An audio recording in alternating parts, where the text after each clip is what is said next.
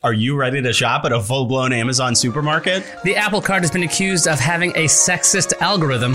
And say farewell to your Instagram likes. Stay tuned for your daily charge.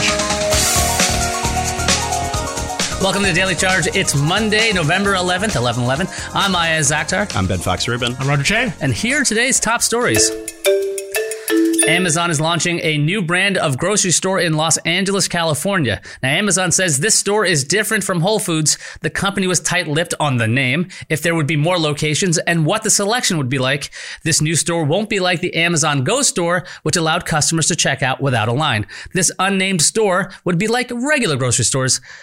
Ben, you broke this story. What do you know about this new brand of grocery store? Apparently, I know very little, according to what you just le- let in on. Well, okay. So, the way to think about this is that Whole Foods is a higher end grocery store. They do mm-hmm. a really good job with organic, natural, mm. specialty foods, but there's still a giant piece of the market that Amazon is just not getting exposure to if you still want to go to a grocery store and you don't do grocery delivery, which most people do don't do.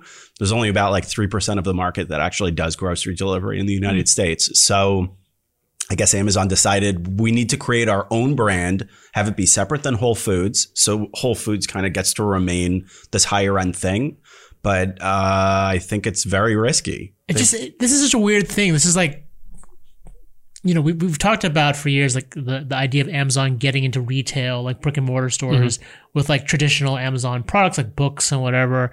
And that I mean that kind of happened a little bit, but like this seems like reverse course in like a whole another different way. Like we're we're just gonna go all in on supermarkets now. Yeah. Um, so what's important to recognize about grocery is is that it's an eight hundred billion dollar market in the United States, and Amazon's been growing still, even though it's humongous, at about twenty percent revenue growth every single quarter. So if it really expects to keep that up, it needs to get exposure to grocery. It also needs to build more stores. That's what analysts have been saying for years, and it looks like maybe they're finally doing it. But are people going to actually switch to an Amazon grocery store? That's the big question because they're going to have to spend years if they actually develop this out Yeah. to build them out, hire people, do logistics, all this stuff. And then are people actually going to show up? That's going to be the big question mark. Couldn't they use some of their like specialized knowledge from Whole Foods in general? I would think the idea of why they would go with a separate brand is to not mess with Whole Foods. If they started adding in all kinds of lower end products or things that wouldn't be fitting of the Whole Foods brand, it would probably tick off the market. So create Yeah. another brand, which I still think is somewhat confusing, but I think in the long run might actually make sense. Yeah, and if they call it something really obvious like Amazon Fresh, they already have that brand out in the market. Yeah. Uh, but it, look, they've only uh, announced one store so far in Los Angeles. That's a far cry from uh, Walmart, which has almost 5,000 stores in the United States. Like, this is a long way for them Yeah. to go, but Yeah. it's definitely something that's going to get a lot of attention as they continue to expand it. Comparing it to Walmart sounds horrifying. I'm just thinking of like an Amazon superstore that sells everything, everything, everything, everything, you know? It's a crazy idea, but That's- maybe they'll do that eventually. Who knows? That sounds horrifying. Okay, next up, the creator of Ruby on Rails, David Heinemeier Hansson, posted on Twitter that he'd received 20 times the credit than his wife did on the Apple Card. Then Apple co founder Steve Wozniak replied and said the same thing happened to him and his wife. Woz received 10 times the limit. He said they have no separate bank or credit card accounts. The New York Department of Financial Services says it is investigating Goldman Sachs whether New York law was violated and wants to ensure all consumers are treated equally regardless of sex. Now, the Apple Card is backed by MasterCard and Goldman Sachs.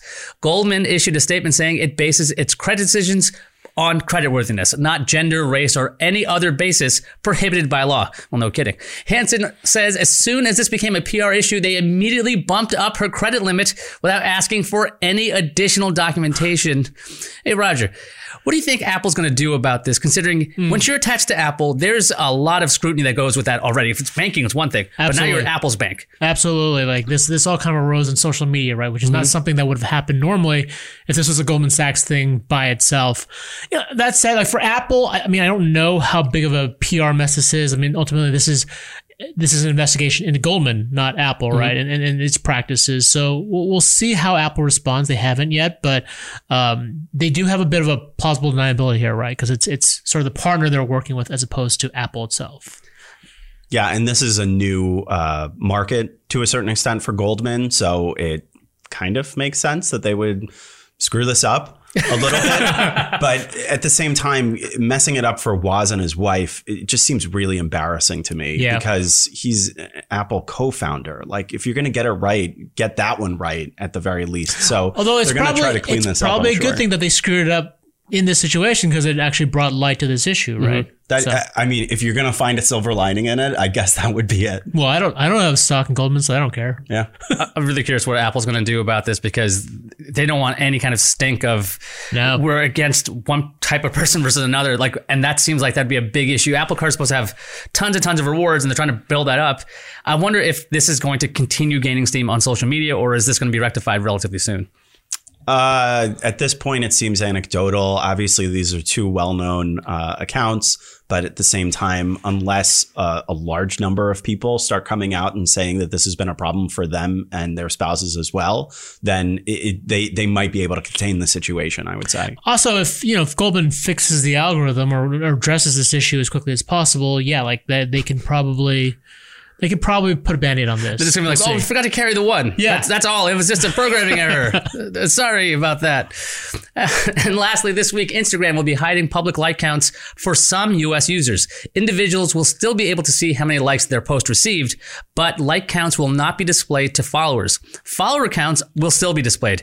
Instagram CEO said the idea is to depressurize Instagram, make it less of a competition.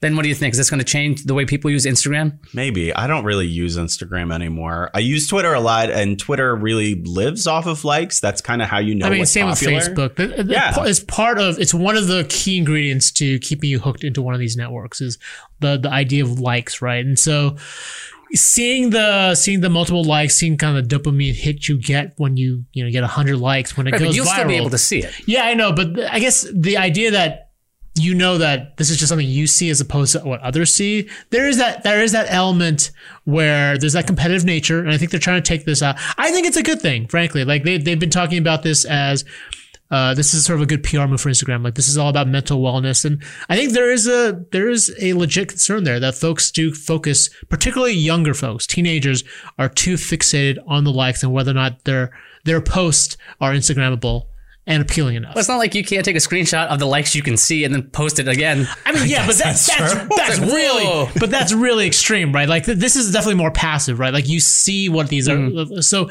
if you no longer can see what other posts are doing, I don't know. Maybe it, it, it makes you feel a bit better about yourself when you have I your think one you're like. right. I, I I agree with everything that you just said as far as uh, the mental wellness, and those Yeah. are all really important, and that's why they're moving in that direction. However, you're taking away an element of how are you supposed to know how viral a tweet is, or whether it's really gaining steam. But again, you'll you'll know personally. no, I mean like if I'm a consumer of Instagram. Oh right, right. You know, like if I see something again on Twitter that has like thirty thousand likes or Right. whatever, I'm it, there's like a herd mentality to it at a certain extent. But I think I'm that- more likely but to I like But I think that's it. the good thing. If we're breaking the herd mentality, and it's just like I just like what I like. I don't care if like thirty thousand people like this Instagram post. Maybe You're that's not my thing. obviously way cooler than I am, but okay. I'm not. Stop kissing up to me. It's really what getting annoying. like. Yeah. Oh yeah, that's what I was doing. Keep this in mind, folks. Uh, Nicki Minaj tweeted out, I'm not posting on Instagram after this week because they removing the likes. I'm quoting here. Hmm, what should I get into now? Think of all the time I'll have with my new life. Huh. So we're going to lose Nicki Minaj if they hide her likes because it's only happening to some US users.